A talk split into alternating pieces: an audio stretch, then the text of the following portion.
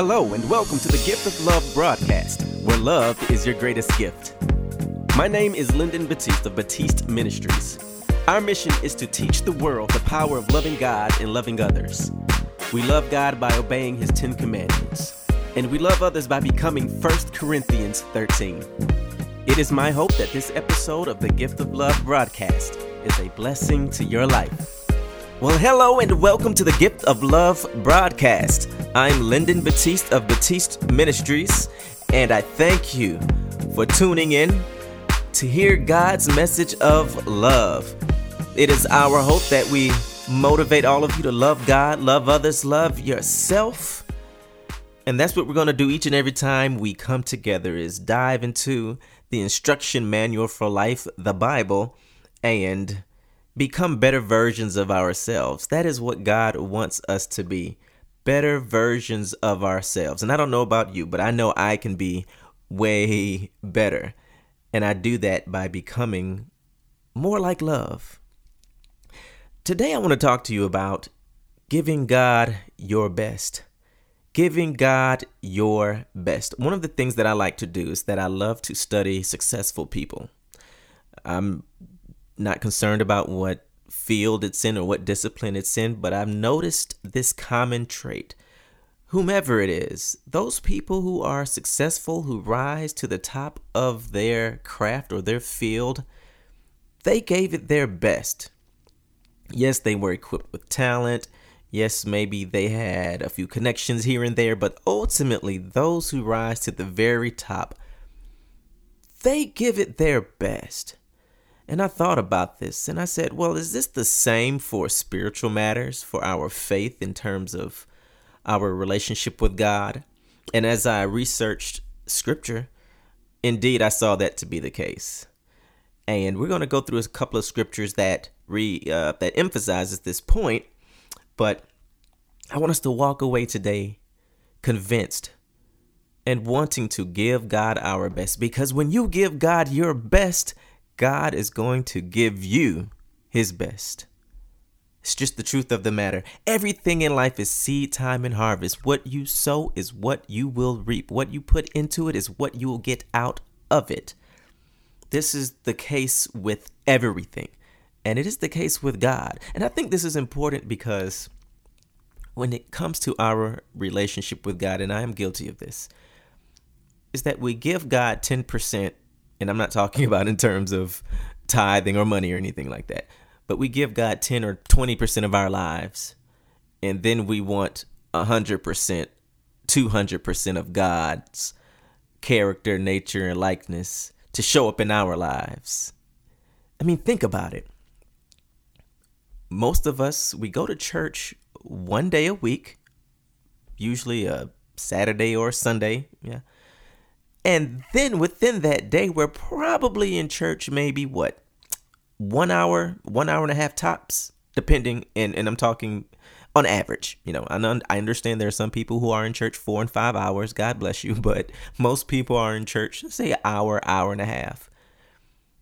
And then with that hour and an hour and a half, we might not even really be paying attention to what's going on, or we're probably there for all kinds of reasons except, you know, God or God's words. You know, we go to church for all kinds of reasons, right? Because it's what you're supposed to do.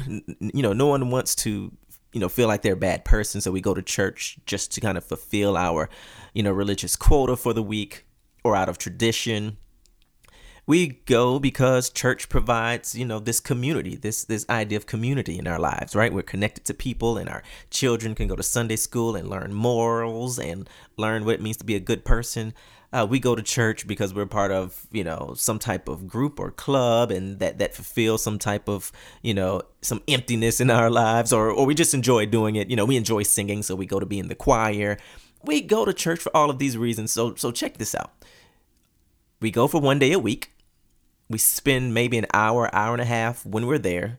Then when we're there, we're probably there's a there's a gut chance we're we're not even there for God in the first place. We're there for some other reason.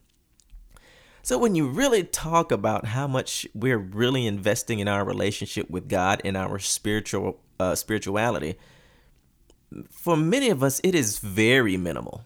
very minimal, and that's you know, and that's courteous right there. Um, think about that. What if we put that amount of time in our marriage? You wouldn't have one. What if we put that amount of time into our work? We, you know, the job that we have, we went there for like one day and one hour. You wouldn't have a job very long. Whatever it is you say you're passionate about, let's say you put that much time in a week. Um, you're probably not going to be that good at it. And that's what we do with our spirituality. That's what we do with our relationship with God. For so many of us, we do not give our best, yet we expect to be these spiritual giants. We expect to see wisdom and knowledge and, and, and peace and love flowing from our lives, but we haven't invested to, to expect that. So that's what this message is about giving God our best. You know, Jesus, in my opinion, is the most successful human being to have ever lived. Yes, I know that he was divine as well, but he was human as well. Jesus is the most successful human being to have ever lived. No one compares.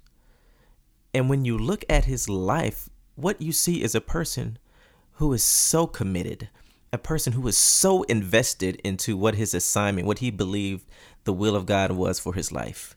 I mean, you're talking about on a fanatical, extremist level. Yes, let's talk about the story when Jesus is found in the temple and and they said Jesus, you know, was sitting there with all of the rabbis and the chief teachers at 12 years old and he's just listening and soaking this up. And and what I see is someone who is not only a protege of of sorts but man he is locked in what his passion is. He is locked in into what his gift is which was the word of God the life of God the essence of God. Jesus is locked in Later in scriptures, he talks about he only says that which his father says. Well, what he's what he's heard his father say. He only does that what, what he's seen his father do.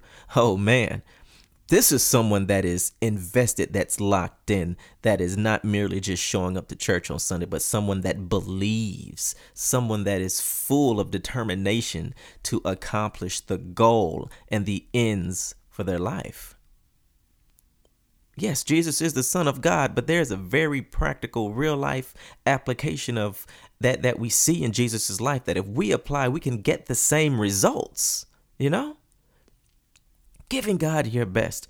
So I want to read a few scriptures to drive home this point.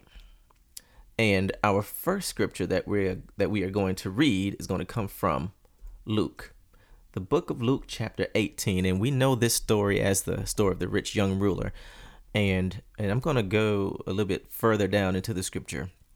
And just to kind of um, give you a background about this scripture, we know the rich young ruler, he comes to Jesus and he basically says, you know, how can I inherit eternal life? And Jesus goes through the Ten Commandments with him. Then he says, you know, if you really want to follow me and if you really want to see and experience the kingdom of God, then sell everything you have and give to the poor, and you will have treasure in heaven.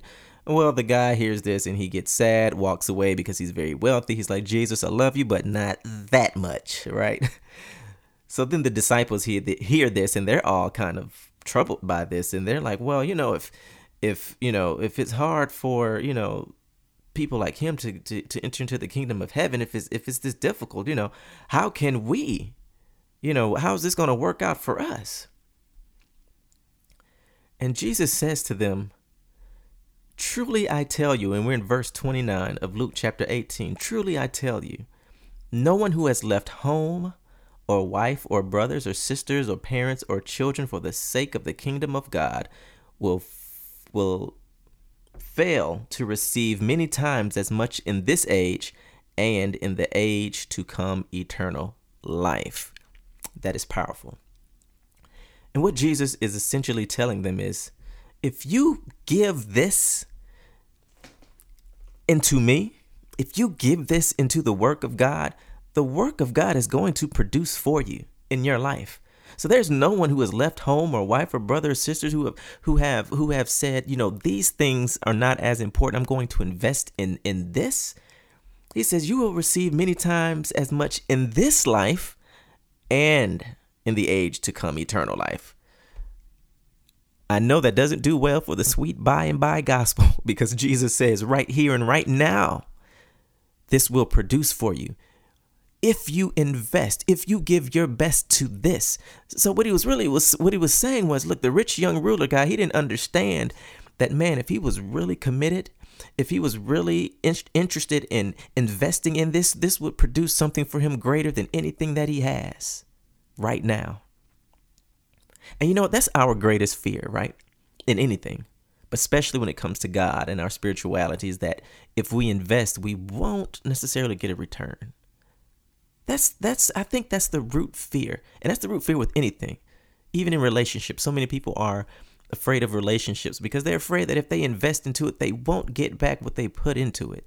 And sometimes life is disappointing like that.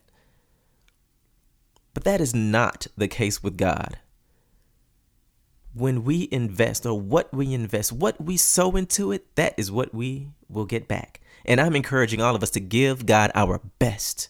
Give God our best and watch what happens to our lives. Another scripture I want to share is in Second Chronicles chapter 2. And this is a story of Solomon. And I was reading through this and I thought this was interesting. Solomon is getting ready to build the temple. And we know Solomon to to be the richest person at the time. And God does all of this, this, you know, this wonderful stuff in his life. But then if you kind of read through the story, you see why God was able to use him. In Second Chronicles chapter 2, verse 5, after Solomon says that he is going to employ the best you know, the best professionals to help build this temple, the temple of God.